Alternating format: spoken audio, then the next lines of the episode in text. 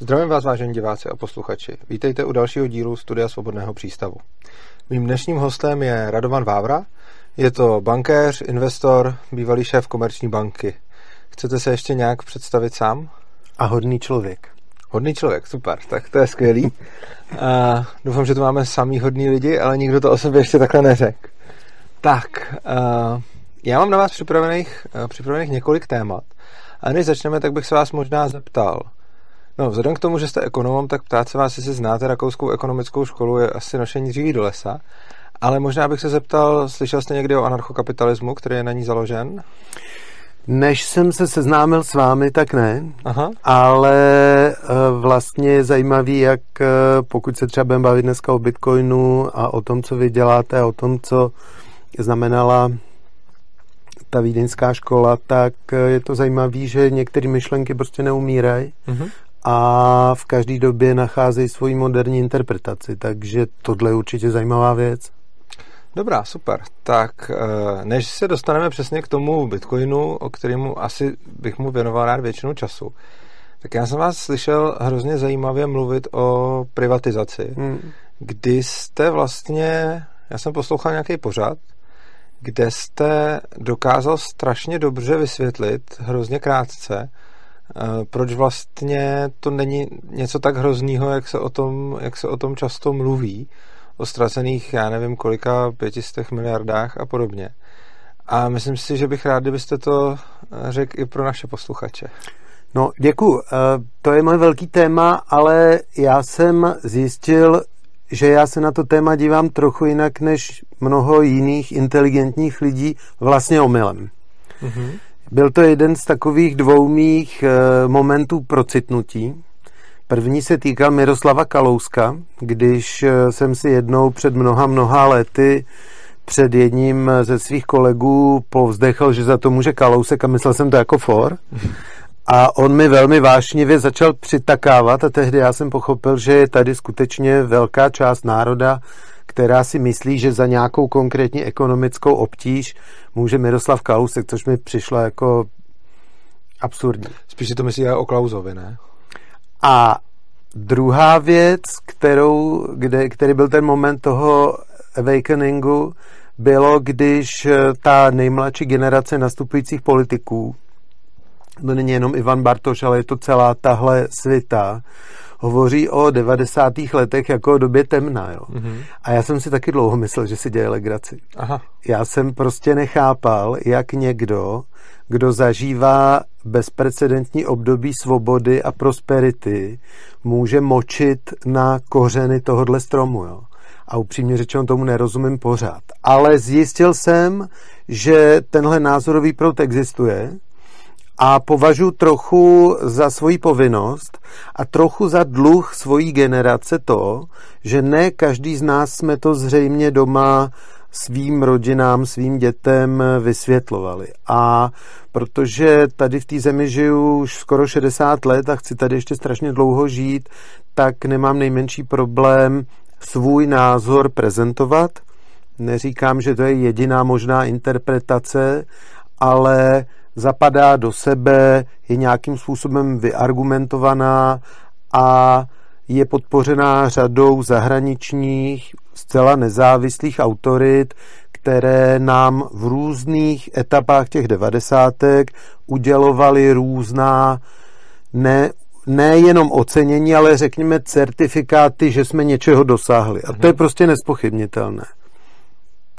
No dobře, a já teda, je pravda, že já jsem, když jsem, když byl devadesátky, tak já jsem byl ještě celkem malej, ale vzhledem k tomu, že od doby, co jsem se začal, co jsem se začal nějak rozlížet po světě a zajímat se o politiku, tak vidím, že ta svoboda jde prostě pomalinku dolů, teď zrovna. Mm. Ona jako dlouhodobě, když se na to podíváme úplně jako v dlouho, velice dlouhým časovém horizontu, tak podle mě jsme furt svobodnější, ale za, od těch devadesátých let si myslím, že to, že to má, že to má jako krátkodobý opačný trend, krátkodobý už několik desítek let.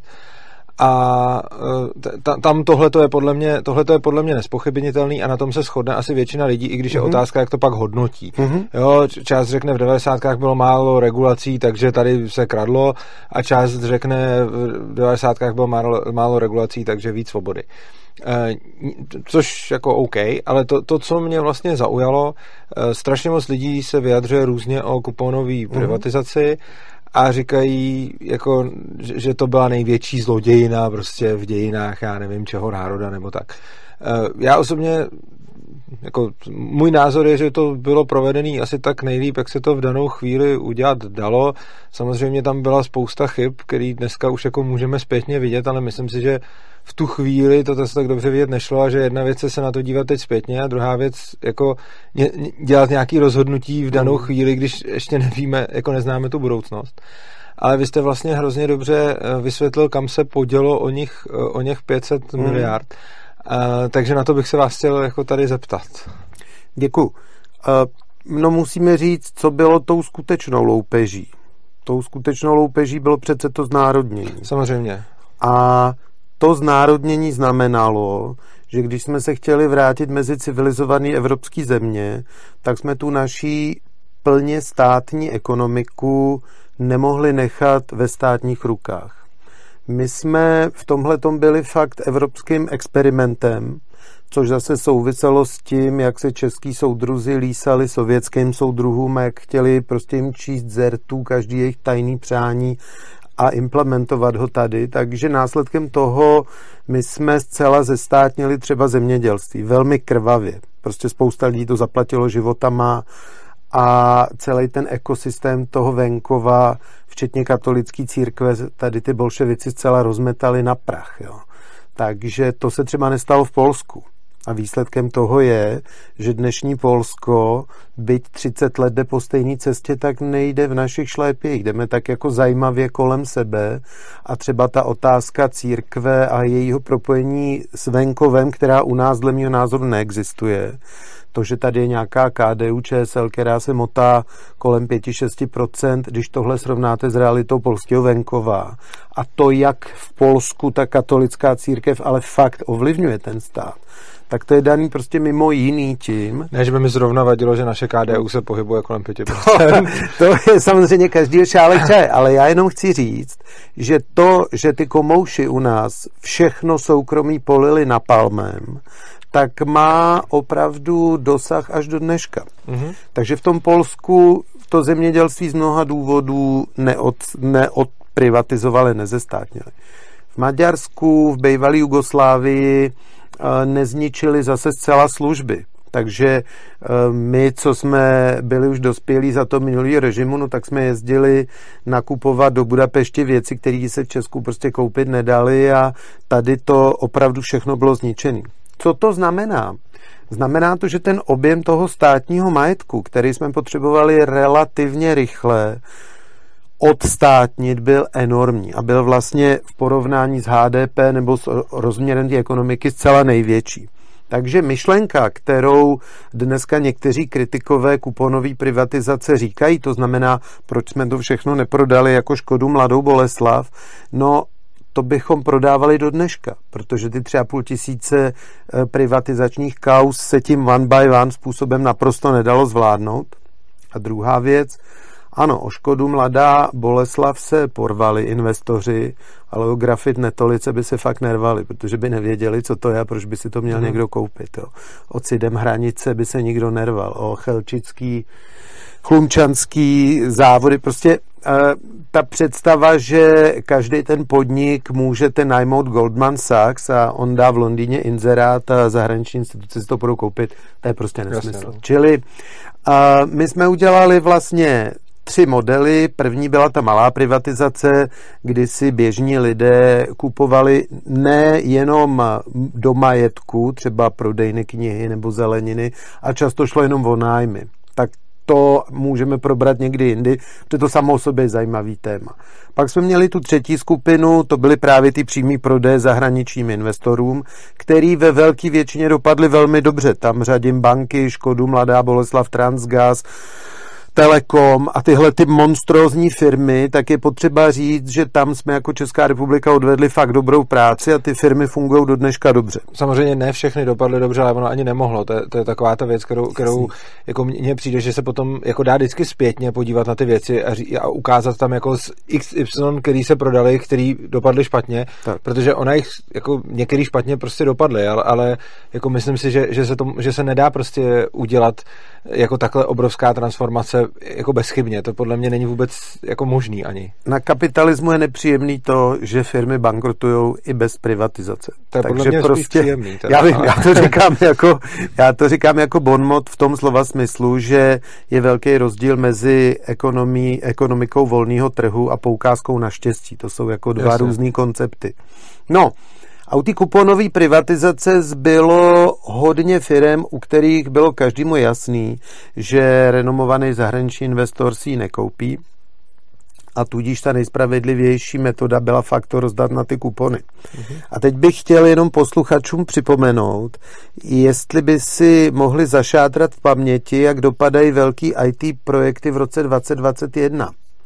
Jak dopadají e-shopy na dálniční známky, jak nám výborně funguje covidová chytrá karanténa a všechny tyhle věci, které jsou úplně banální ptákoviny, tak proti tomu srovnejte v devadesátkách za tehdejší í cé té architektury, jak se podařilo mezi miliony lidí fakt transparentně, bez pádů, jako žádný technologický skandál se tam nestal. Nestalo se, že by ta věc zmrzla. Jo. To mě nenapadlo. Já vím, ale my to všichni bereme for granted a už jsme si zvykli, že žijeme v naprostém hnojišti a připadá nám to normální, ale my jsme před třiceti lety nebyli. To je zajímavý postřeh. Tohle mě nikdy nenapadlo takhle srovnat a vlastně máte pravdu, je to možná tím, že já si to, já jsem tehdy byl malej, když se no to jasný. Dělo, takže jsem si tohle úplně, jako bych si nezapamatoval jako kauzy, jestli tam něco padalo nebo ne. ne. Ale je pravda, že vlastně ono, takový ty všechny padání systému začínají teď od registrů vozidel a těch věcí, takže to, no, to, to je zajímavý. Takže tehdy, tehdy se ta první část, to znamená v několika kolech zamíchat v osudí hromady majetku a férově je alokovat v několika kolech aukcí investorům, to proběhlo úplně bez závady. Mm-hmm. A tenhle ten bod, že jste dostal teda ve finále výpis ze střediska cenných papírů, který taky ne- neexistovalo, taky jsme ho založili, jo. Tak a tam jste měl uvedený nějaký cenný papíry, tak tahle ta část proběhla úplně, úplně bez nejmenší poskvrnky a fakt se o tom málo mluví, mm-hmm. že tohle jsme zvládli bezvadně. Hned po tomhle stádiu nastupuje stádium, ve kterým dochází k těm interpretačním neschodám. Já jako ekonom tvrdím, že si Václav Klaus a otcové zakladatelé nemysleli, že na burze cenných papírů Praha se bude obchodovat tři tisíce společností. To si fakt nemyslel nikdo. Ale co si všichni mysleli, že ta burza bude sloužit jako nástěnka, jako, jako informační bod, kde bohatí zubaři ze Švýcarska, malí investiční banky z Rakouska se můžou podívat a říct, hele, tady má někdo nějakou cihelňu, tak kupte mě ju. A takhle to bylo. Čili ta burza cenných papírů a ty privatizační fondy sloužily k nějakému mezikroku, protože pro ty stovky a tisíce firem byste toho strategického investora jinak nenašel. Přes ty burzy, jo. A pak mám už jenom jakoby jednu informaci, kterou chci na tohle téma říct. Často se říká, že ty privatizační fondy se rozkradly, to je naprostý nonsens. To je, no. to, to je či, čistá... Čím čistý, se dostáváme k naší otázce. To je čistý omyl, protože dokonce ani ten nejvykřičenější fond, ten Harvard Capital and Consulting, se nerozkradl zcela. Byla řada investorů, kteří skutečně ty desetinásobky dostali a tak dále a tak dále. Ale i pokud bych připustil, že se rozkradl celý, tak on měl jenom sedm procent podíl na trhu privatizačních fondů. Ale spousta investorů ty fondy úplně minula, investovala přímo do podniků a i ty největší privatizační fondy, což byly fondy Komerční banky, spořky, tak svoji historickou úlohu splnili, nikoho neokradli, prodali firmy v portfoliu, rozdali prachy dikům a všechno bylo zalitý sluncem. kde nastala ta díra těch pět set miliard, je v kroku dvě, kdy ty firmy se začaly potýkat s konkurencí jak českou, tak mezinárodní. To znamená, gro té částky za naší transformaci je tvořeno jednak privatizačními úvěry, které někdo nesplatil, a teď těch scénářů byla od čistého podvodu přes neumětelství až po krizi někde na světovém trhu, strašná škála. A druhá část byly pak provozní úvěry těchto firm, protože ty firmy samozřejmě byly financované už za socialismu přes Státní banku Československou, z který se pak oddělá Komerční banka. A tam tyhle ty úvěry, který někdo administrativně poskytl S T S Chvojkovice Brod, tak tyhle úvěry propadly do komerčních bank a začaly se tvářit jako komerční. Čili ty privatizační úvěry a tyhle komerční úvěry, pokud nebyly splácený, a zhruba v nominální hodnotě pět set miliard fakt nebylo, tak byly postupně převedeny do konzolidační agentury, kde byly tak jako dneska, když někdo se propadne do exekuce, nesplácí půjčky a to, co se s ním stane, tak to se dělo s těmi podniky a ten úplný zůstatek minus ta nominální hodnota je zhruba těch pět set miliard, které skutečně se vypařily, skutečně zmizely a skutečně byly daní za to, že předtím jsme měli státní ekonomiku a někdy v těch devadesátkách jsme mávnutím proutku měli kapitalistickou. Strašně rychle.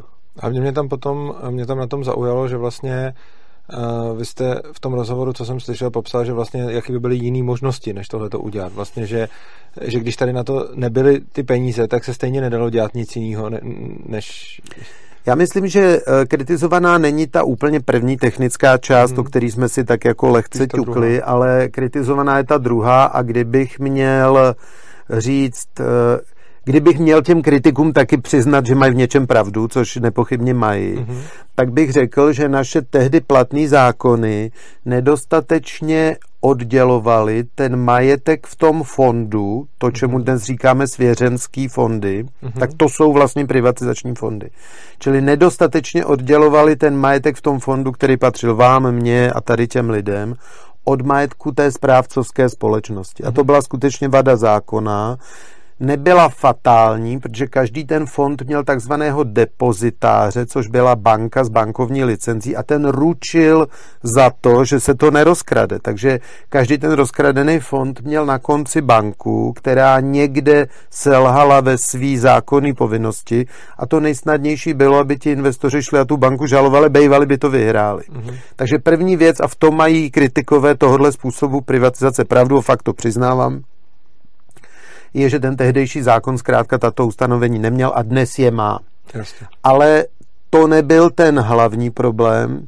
Ten hlavní problém je v tom, že my Češi nejsme úplně nejlepší bojovníci za svoje práva.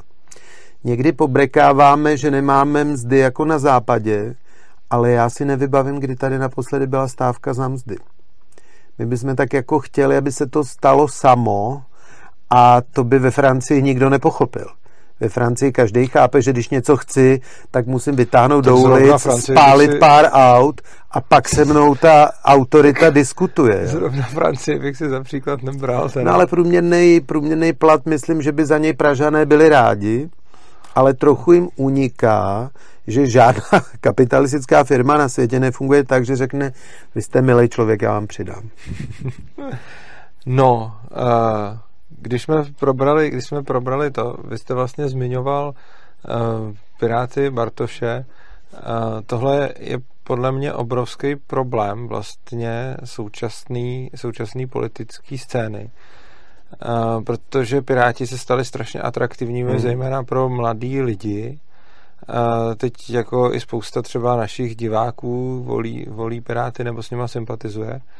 A mně přijde, že oni jsou úplně odtržený od ekonomické reality a že vlastně jedna věc jsou nějaké jejich názory na, já nevím, třeba nějaký prostě nějaký progresivistický názory na lidský hmm. práva, já nevím, třeba uh, legalizaci drog, já nevím, stejnopohlavní manželství. Hmm. S tím já v zásadě i souhlasím, s tím nemám problém, ale s čím mám problém je, že ta, uh, že, že ta strana je prostě odtržená od jakýkoliv ekonomické reality a přijde mi, že ty lidi jsou prostě té ekonomii nerozumí, takže potom navrhují úplně jako neuvěřitelné věci a vůbec nechápou, jaký, jaký dopady, jaký dopady by to mohlo být, mohlo mít. A prostě když je potom slyším mluvit o takových věcech jako o bydlení pro mladý a, a vlastně jako bydlení pro mladý, který vlastně nikdy, nikdy pořádně nebylo a najednou ho někteří mladí mají a tak spousta socialistů najednou říká, že máme hroznou dobu, protože není pro všechny. Hmm. Přitom nikdy ne, a, a je, tam, je tam spousta dalších témat. Hmm.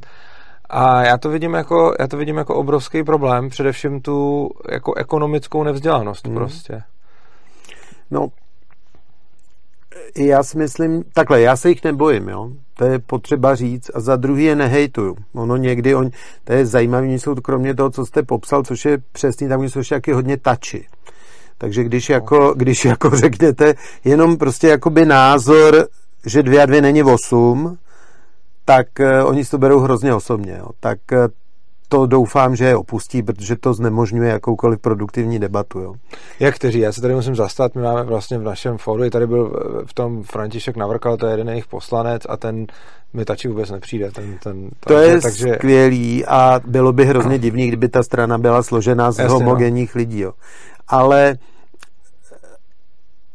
já s tím, co jste popsal, souhlasím a proto s nima na té veřejnosti diskutuju, protože mám hmm. fakt bezvadnou zkušenost v tom, že oni přijdou s nějakou naprostou kravinou, jako je třeba zdaníme bydlení starým a budeme ho dotovat mladým. A já, když se s nima na těch sítích hádám, tak se z toho stane, ne, my jsme ho takhle vlastně nemysleli, my z toho chceme financovat ty místní, ten rozvoj těch měst. Já se s nima zase hádám, no a dneska to skončilo v tom, že chtějí zdanit komerční nemovitosti, což já teda nevím, k čemu má být a, a tak dále. Ale oni si ty největší kraviny, nemusíte na to platit žádný lobbysty, nemusíte se s nima scházet po večeřích. Právě na téhle ty digitální demokracii mě hrozně baví, že stačí, když ty názory hážete do toho veřejného hmm. prostoru a oni v té svojí vnitrostranické diskuzi, protože v tom jsou zase skvělí, hmm. že oni jako prostě si ty názory přemelou a zatím teda na všech těch issues, kde jsem se s nima hádal, tak nakonec převlád nějaký normální názor. Kdybyste hmm. mi teď řekl, abych našel extrémní pirátský ekonomický názor, tak bych paradoxně řekl, že jsou extrémní v tom, že chtějí snižovat zadlužení příliš rychle, protože ono to není potřeba a tu ekonomiku to zabije. Což je kuriózní, že strana, kterou já považuji za progresivní levici, se chce chovat vlastně přehnaně rozpočtově odpovědně. No, no jasně, no. Ono potom jsou různý návrhy, jako když jste mluvil o zadlužení, když jako prostě státní, ale prostě Uh, pak jsou různý takový jako nápady typu bezúročný půjčky pro prostě nějakou hmm. skupinu. A to je vlastně taky téma, který, to nevím, jestli je teda u nich jako v programu, ale slyšel jsem od leckých členů často oper, nebo podporovatelů, že operují vlastně bezúročnýma půjčkama. Což mi přijde, že je taky hrozně zajímavý jako trend současné doby, hmm. kdy vlastně, to, to je něco, co se taky snažím vysvětlovat. I tady jsme na tom měli nějaký videa, že vlastně jako lidi nechápou, že bezúročná půjčka v podstatě znamená, že tomu člověku dáváte peníze no, jako zadarmo, že ta půjčka něco stojí. A přijde mi, že takovýchhle věcí, tohle a náklady obětované příležitosti a, a spousta dalších hrozně chybí jako to vzdělání jako v obecné veřejnosti, protože tady převládá spíš taková nějaká lidově tvořivá ekonomie, než že by jako lidi fakt, fakt tušili. No, no jasně, ale vemte si, že vy se těmhle tématům věnujete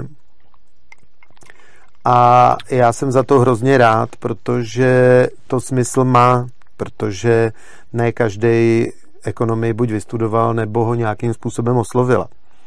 A to není chyba těch lidí, to jim samozřejmě má dodávat vzdělávací systém a veřejnoprávní média. Řekněte mi, kdy jste naposledy viděl ve veřejnoprávních médiích nebo slyšel něco na ekonomický téma, já si to nespomenu. Já jsem, nedá, no, před nějakou dobou jsem slyšel ve veřejnoprávní České televizi v pořadu pro děti, když jim vysvětlovali. To je dobrý, ale. Ne, není. Ono, vy jste to neslyšeli. Ne.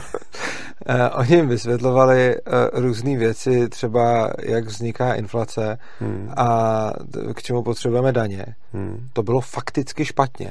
A, tak a fakticky době, no. hodně špatně. Tak to je škoda. Já jsem psal otevřený dopisy České televizi, Rada hmm. Česká televize mi na to nezareagovala, i když by z zákona měla, a reagovali na to nějaký lidi z České hmm. televize, kterými v podstatě jako jejich jako odpověď byla, je to jenom pořád pro děti, děláte si z toho moc. A tak to bylo s nějakou nadsázkou, museli jsme to brát jako zjednodušeně prostě. Hmm. A vlastně byly to, jakože v České televizi pořád pro děti, který to má vysvětlovat, to vysvětluje, jakože já jsem tam v těch dopisech jsem si fakt vzal prostě ten pořád, hmm. dvacetiminutový, nebo já nevím, hmm. možná tak. Rozdělil jsem si to prostě kousek po kousku. Já jsem tam našel třeba jako třicet faktických chyb, který jsem jim jako přímo zdrojoval. A to, to, to je úplně mimo prostě, jo. Takže, takže potom, a hlavně to celé vyznění je, pak, pak, pak, pak je úplně jako špatně. Uh, což vlastně, když jste, když jste bankéř, že jo, jste uh, Komerční banku, že? Mm. Uh, mě by zajímalo, co si vlastně myslíte o tom, to mimochodem jedna z těch věcí, uh, jedna z těch věcí, kterou tam říkali v tom pořadu pro ty děti o inflaci je, že bralo se, že inflace nějak je, a řekli, že role, role bank je s tou inflací bojovat.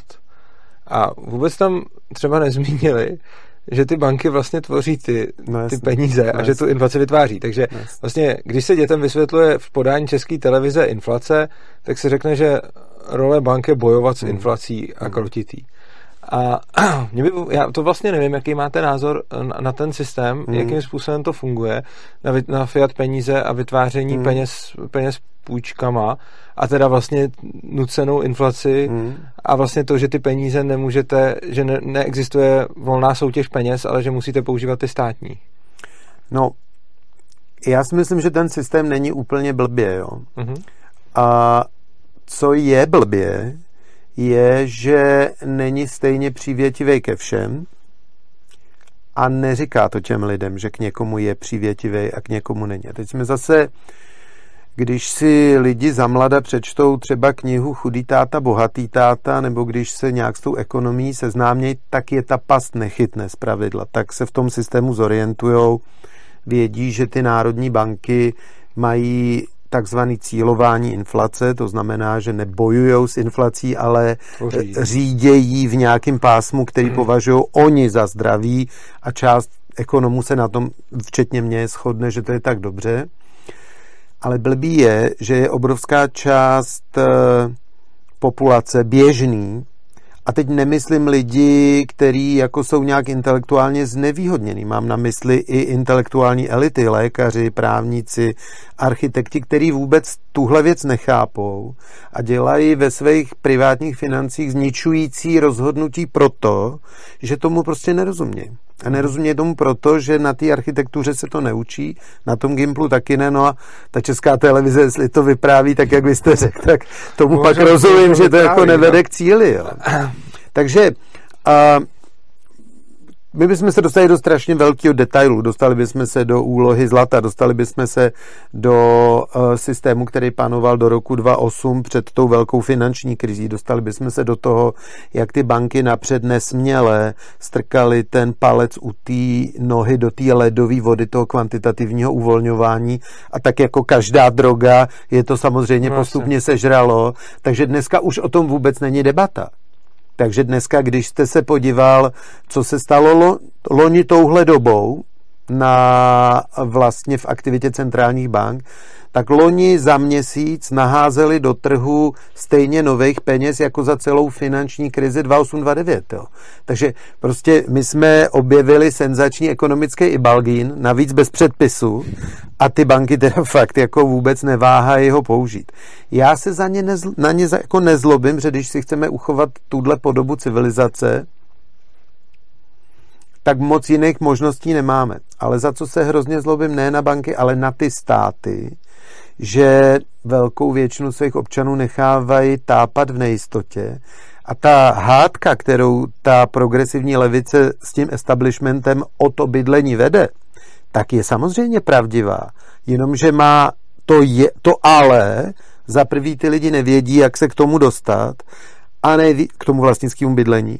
Nevědí, že to je vůbec možný, protože prostě se jim ty bariéry zdají příliš vysoký.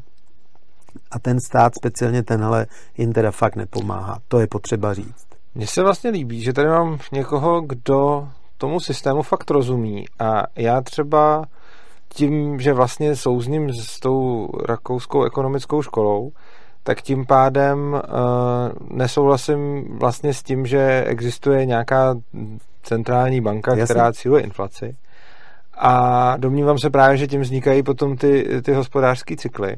A když jsem o tomhletom mluvil vlastně na nějaký ze svých přednášek, tak potom vím, že za mnou přišlo několik lidí a řekli mi, ty Urzo, já nejsem ekonom a hrozně bych chtěl, abych, aby nějaký ekonom, který tomu doopravdy rozumí, mm. uh, se s tebou o tom bavil. Mm. Takže já zkusím vás.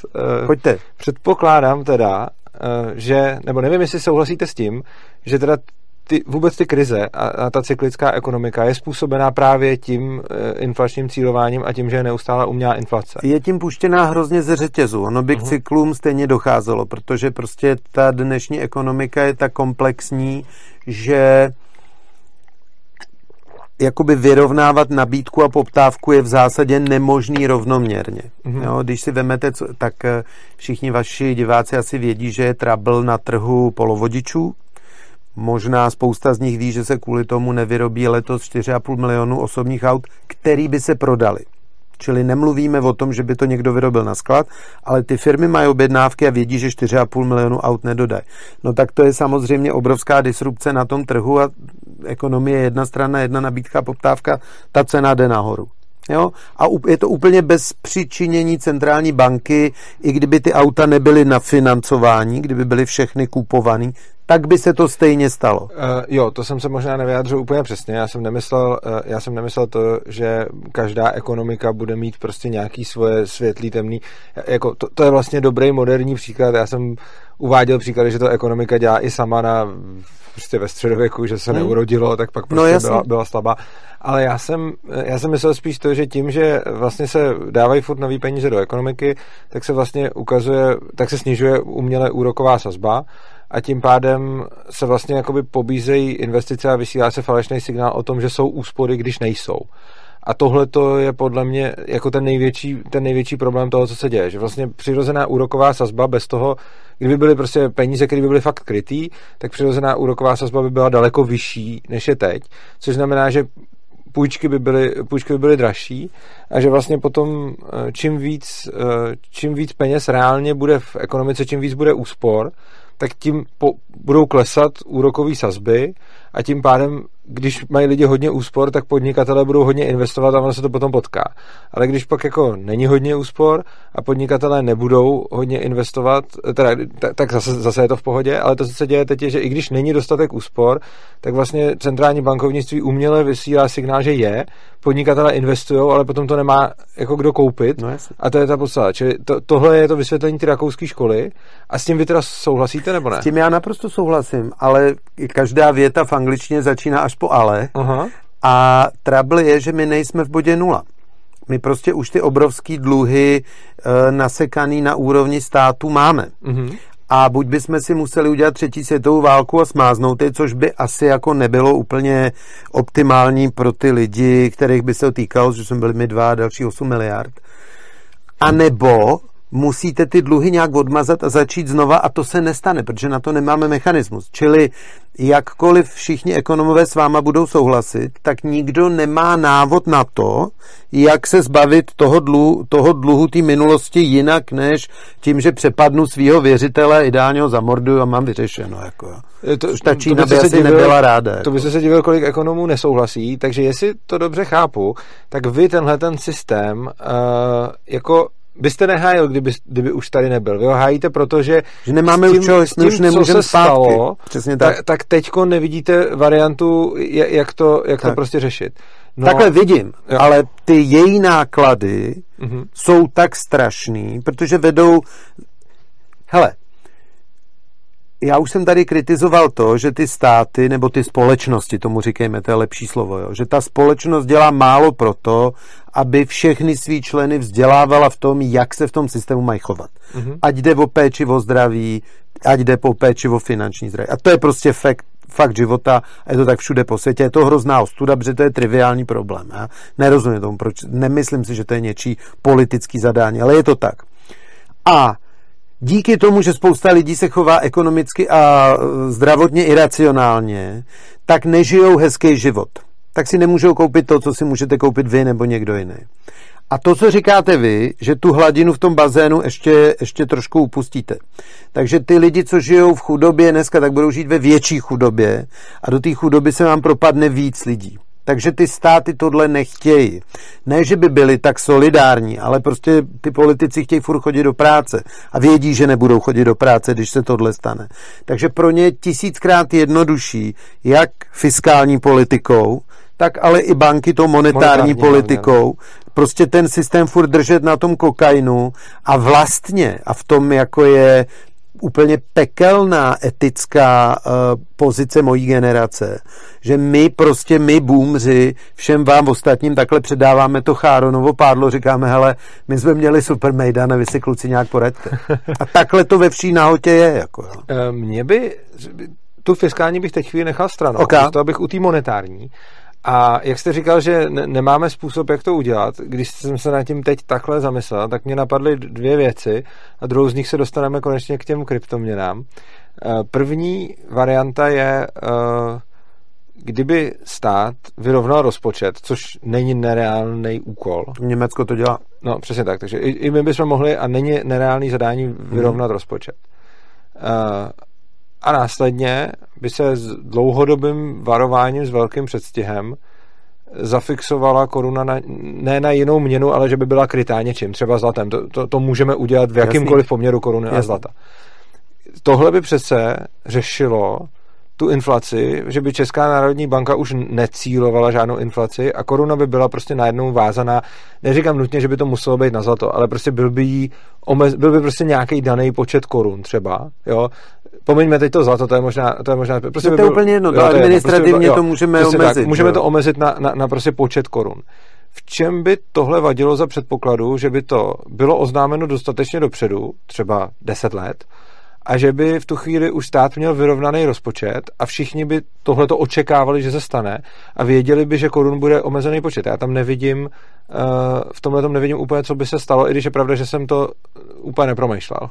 Lidi by vám prchali do jiných, nejenom měn, ale do jiných ekvivalentů hodnoty, jako je právě ten Bitcoin. Dneska ty lidi prchají do toho Bitcoinu z toho důvodu, který vy jste právě popsal. Minimálně velká část z těch, který byli u toho začátku. Dneska už to samozřejmě dostalo úplně jiný spin a je to úplně absurdní, jak ten globalizovaný kapitalismus vlastně všechno zničí, ale ta cesta k tomu ničení je vysázená růžema. Protože prostě vše, ta, ta raketová, ten raketový nárůst té ceny toho Bitcoinu a těch zhruba, nevím kolika už dneska, by, jenom za tenhle náš rozhovor vzniknou tři další kryptoměny, jo. Tak je daný prostě tím, že ten, proti komu ten Bitcoin bojuje, tak ho vlastně zneužívá. A v tomhletom je strašná, strašná síla toho globálního kapitalismu. My jsme se ve škole vždycky, ne teda v Česku, učili, že peníze přitahují mozky. Tak to prostě zkrátka je. A každý ten člověk, když bude moct udělat akt, kterým jeho individuální blahobyt se zvýší, tak ho udělá. Mnoho z nás, pokud, pouze pokud je to v rámci zákona, ty ale mnoho lidí vůbec to nevnímá takhle. Jo. Takže to, co vy popisujete, je technicky jistě možný. To, teď se vracím k tomu mm-hmm. příkladu prostě s tím vyřešením českých no, financí. Vy jste říkal, že, to by, že, že by to mělo takový, důsled, takový důsledky, že to nikdo nechce dělat. Ale mně přijde, že tohleto řešení by nemělo nějaký hrozný důsledky. No, já jsem říkal, že vám ty lidi z, z toho vězení korunového budou utíkat, protože pravděpodobně v tom vězení budou nižší úrokový sazby než v nějaký jiný měně. Takže... Spíš vyšší, ne? No to je velká otázka. Když by korun byl omezený počet a nepřibývaly další, tak by pravděpodobně byly vyšší úrokový sazby. Přece, ale ne, ne nad rámec toho, co jsou reální marže v ekonomice. To znamená, no to pokud ekonomi... Pokud Když se podíváte na výrobní, zemědělský a velkou obchodní činnosti, mm-hmm. tak ty marže jsou tam v jednotkách procent. Takže vy nejste schopnej, vy nejste schopnej financovat zemědělství za víc než pět procent. Takže vy, jakmile by ty sazby začaly růst nad tuhle částku, tak by se vám začaly ty sektory, ty ekonomiky hroutit. A museli by buď teda zvolit nějaký jiný oběživo, a to je to, co říkám, anebo byste je zabil. Uh,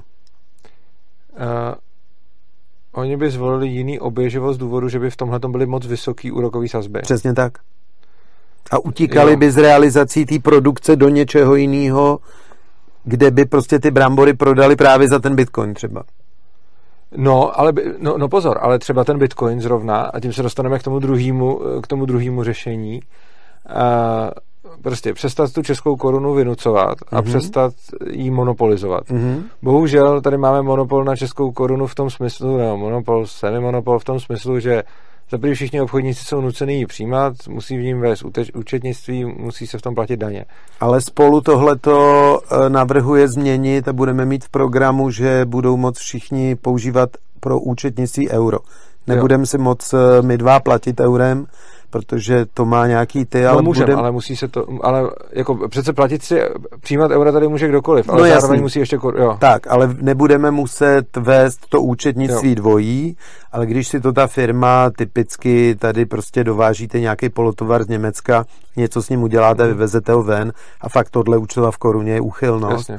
tak tyhle ty firmy všechny, pokud budeme u sestavování vlády, tak budou moc přejít na eurový účto, což v kombinaci s tím nápadem Pirátů, to znamená pegování té koruny prostě do toho mechanismu, sice není velký politický gesto, ale fakticky je to obrovský gesto k přistoupení do Eurolandu. Jo, určitě, takhle, určitě je, je to, že aspoň o jednu možnost navíc, jako mně to pořád přijde moc omezený, že vlastně jsou teda jenom dvě měny, ve kterých se může vést účetnictví, protože mi přijde, že by bylo dobrý, aby si každý mohl vést účetnictví, v jaký měně potřebuje. Mm.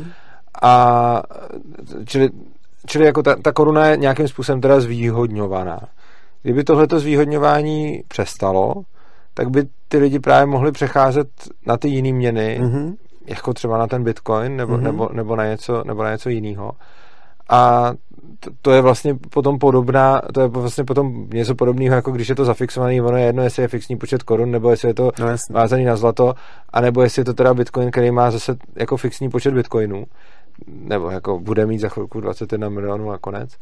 A v tomhle smyslu mi potom přijde, že to, to by řešilo, tu, jakože tímhletím způsobem lze vyřešit tu ten neustálý cyklus té moci těch bank, který furt, furt přidávají a přidávají další peníze, protože potom v momentě, kdy, kdy ta ekonomika bude na nějakém třeba tom Bitcoinu, mm-hmm. tak vlastně nebudou přibývat už nový peníze. No to je nepochybně pravda, jo, ale kromě toho, že se to nestane, protože po jako my z té debaty vypouštíme ten jediný důvod existence toho fiatu, který znova, říkám, vaši posluchači nepochybně znají, a to je prostě schopnost vyzbírat ty daně. Jo. Protože tomu státu vlastně na konci dne je úplně jedno, a to je možná jenom taková zmínka, my tady říkáme účetnictví, já si myslím, že si firma manažerský účetnictví může vést klidně v Bitcoinu, ale daňový musí vést jo, myslel, v koruně. Jo. Takže to, ten stát vlastně zajímá objekt koruny jenom pro ten daňový systém a tohle se bojím, že jako vůbec není k debatě nikde na světě, mm-hmm. protože jeden z velkých průšvihů v téhle zemi nastal v devadesátých letech, ta kauza se jmenuje Diag-Human. Všichni známe ten konec, ale málo kdo ví ten začátek. Mm-hmm. A ten začátek k tomu došlo tak, že prostě ti tehdejší ministři zdravotnictví se prostě báli toho kapitalistického prvku v tom zdravotnictví, to vůbec neznali nikdo z něj, byli doktoři ze špitálů. Jo. Mm-hmm. A báli se třeba legitimně toho, že nebudou léky. Že oni jako nechápali, že ta AstraZeneca, to jsem naopak chce narvat co nejvíc a dostat, říkat, což nám to jako nedají. Jo. Takže prostě se stávaly takovýhle kuriózní věci, že pak někdo tomu Novo Nordisk napsal dopis, že něco. Jo.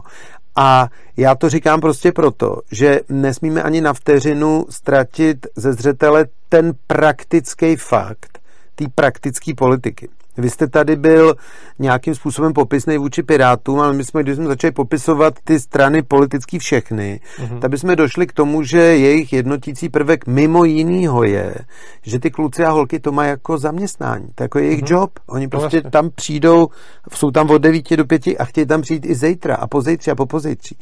A ty strany se liší jenom mírou toho populismu, nebo chutí toho populismu, ale vlastně je to nesmysl. Je to jako kdyby jsme by dva byli ve vězení a náš dozorce byl kompenzovaný podle toho, jaký mu večer napíšeme satisfaction report. Jo. Ale v té demokracii nám to nevadí. V té demokracii hrajeme tu hru na to, že to takhle je dobře. Jo. Takže mě vůbec nevadí intelektuální cvičení na téma, co udělat pro to, aby koruna byla pevná a sazby skutečně reflektovaly cenu té měny, což tak teda naprosto není v tuhle chvíli, speciálně mm-hmm. u eura teda. Vlastně. Ale vlastně si myslím, že je to trošku zbytečná debata, protože já se toho nedožiju určitě a vy bohužel si myslím taky ne. V podstatě to, co říkáte, je řeka přes rybník nevypustí. No to vůbec. Jasně, jakože... Ale já bych to po něj nechtěl. Mně by stačilo, kdyby ty kapři řekli těm čudlám, jak plavat v rybníku plným kaprů, štik a dalších potvor, a to se neděje. A to mám fakt těm společnostem hrozně za zlý, protože jedna věc je, že nemůžeme mít každý sto padesát metrový byt na Staromáku, protože jich tam x, tak myslící člověk tohle chápe. Ale z toho automaticky není implikace, že proto máme bydlet někde na sociální ubytovně za deset tisíc v Mostě, a to prostě už není pravdivá implikace. Jasně, no. A moje generace a ta, ta éra té O D S a té pravice si to trochu zjednodušila. My jsme řekli, jo, postarejte se všichni o sebe, hajzlové. Jo. A ty socani, ty nám to vrátili v tom, že řekli, ne, ne, ne, my se o vás postaráme o všechny, ale neptejte se, jak to děláme. A ono je blbě v oboje. Jo. Takže já jsem strašně rád za tyhle odborné debaty, mimo jiný proto, že ať už se shodneme nebo neshodneme, tak to vašim posluchačům řekne, hele, ono si s tím nejde hrát úplně neomezeně. Ono tam platí nějaký hranice. A i když ten politik říká, že on to nějak zařídí, že ale Alena Schillerová najde miliardy, ne, nenajde. Ona natiskne nový. Samozřejmě.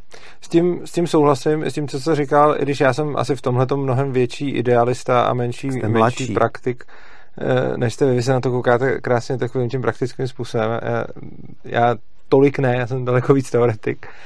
Ale vlastně bych vám dal tady tuhle knížku, co jsem napsal. Skvělý, moc děkuju. Tady děkuju. Máte knížku, děkuju, kterou jste napsal vlastně o tom, mimo jiné, co jste tady teďkon, teďkon před chvílí řekl. A vy jste i mluvil, někde jsem vás slyšel mluvit právě o těch, o těch bitcoinech, že vy je vezmete, že vy je vnímáte jako prostě normální investiční, normální investiční nástroj. Já osobně v nich vidím něco, co, čemu vy spíš nevěříte, nějaký prostě peníze v budoucnosti. Já jsem k nim vlastně přišel strašně brzo, už před mnoha lety. A tehdy jsem ani nevěřil, že by hmm. to mělo nějaký velký úspěch. A nakoupil jsem je za nějaký přebytečný peníze, ne ani tak proto, že bych je nakupoval, jako teď jdu jako dělat nějaký jako velký transakce a, a na něčem vydělávat, ale spíš jsem to chtěl podpořit jako projekt, který konkuruje Jasný. státu. Jasný. A nakonec se to rozjelo mnohem víc, než, než jsem vůbec předpokládal a než asi, než asi mnoho lidí předpokládalo.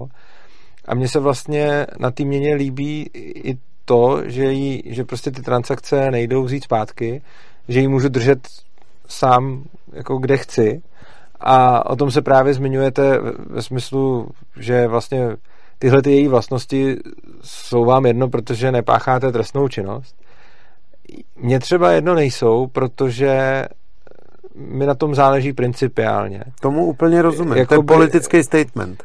Vlastně pro mě, pro mě Bitcoin, i když s ním jako taky nepáchám trestnou činnost, tak pro mě je asi hodně důležitý mít měnu, mít peníze, mít hodnotu, kterou si spravuju já sám a kterou nemá jako k dispozici ta banka, která mi s mým účtem může udělat vlastně cokoliv bude chtít. Jasně. A já nevím, kdy přijde zítra reforma, nebo kdy mi ten účet někdo obstaví, ať už z jakýhokoliv důvodu. Přesně, no. Nebo kdy, já nevím, prostě se stane cokoliv, prostě někdo vymyslí nějakou geniální věc českou korunou, hmm. soudruzi, reforma nebude a pak ejhle. A A taky mi vadí být v bankovním systému, ve kterém já udělám transakci a oni mi ji můžou vrátit zpátky. Tohle vlastně... Říct, že nebyla to, prostě. No, říct, že nebyla. Prostě, prostě ji stornovat. To jsou všechno věci, které mi vlastně principiálně vadí a z tohohle toho důvodu jsou pro mě jako Bitcoin ty peníze, hmm. který, kterým jako věřím hmm. a který se snažím vlastně prosazovat, propagovat tím, že s nima platím, tím, že je používám. A já jsem vás vlastně slyšel o tomhletom mluvit tak jako, že já vlastně nevím, co, co si o to myslíte, protože mně z toho přišlo, že se, na to, že se na to určitě díváte jinak a viděl jsem k tomu takový nějaký možná negativní postoj, ale možná ne, jsem to jenom nepochopil. Negativní určitě ne. Uh, já jsem tady na začátku říkal, že jsem hodnej člověk a myslím vážně, jo, a to důležitý. A druhá věc ale je, že už jsem fakt jako starodávnej. Už jsem mm-hmm. prostě tady skoro šedesát let na tom světě. A jsem z Tábora, kde se traduje, že tam ty husiti přicházeli a do těch kádí házeli to zlato a ty šperky a, a to bylo pak všech a mě se tím osvobodili. Tak nepochybně to tak bylo, ale co už jako ta pověst neuvádí, že zhruba za týden to celý někdo ukrad. Jo. Tak oni to byli první komunisti, že jo? Tak. A jestli si trošku pamatujete takový ten, takovou tu komunistickou komedii, jak, by, jak je ten Gimpl na těch lyžích a jak se to jmenuje, Sněženky a Machři. Tak prostě vždycky, když se tam jako ta parta mladých kamarádů má složit na tu útratu, tak jako tam pak vždycky chybějí prachy na konci, jo. Tak já prostě, já prostě bohužel jako úplně v univerzální dobrotu lidský rasy ne zcela věřím. A myslím si, že všechny systémy, které nemají ten donucovací prvek, tak mají konstrukční vadu. A americký dolar má jednu obrovskou výhodu a tou je armáda Spojených států. A když jsme tady na začátku říkali, jak by ta věc šla řešit, to oddlužení, tak udělat kobercový bombardování Číny, doufám, že nikoho nenapadne a oni by asi taky nebyli rádi, třeba by se bránili, bababababa. Ale to, že ten americký dolar má tuhletu military division, tak to je, to je prostě jako neuvěřitelná věc, kterou není třeba podceňovat a euro ji nemá.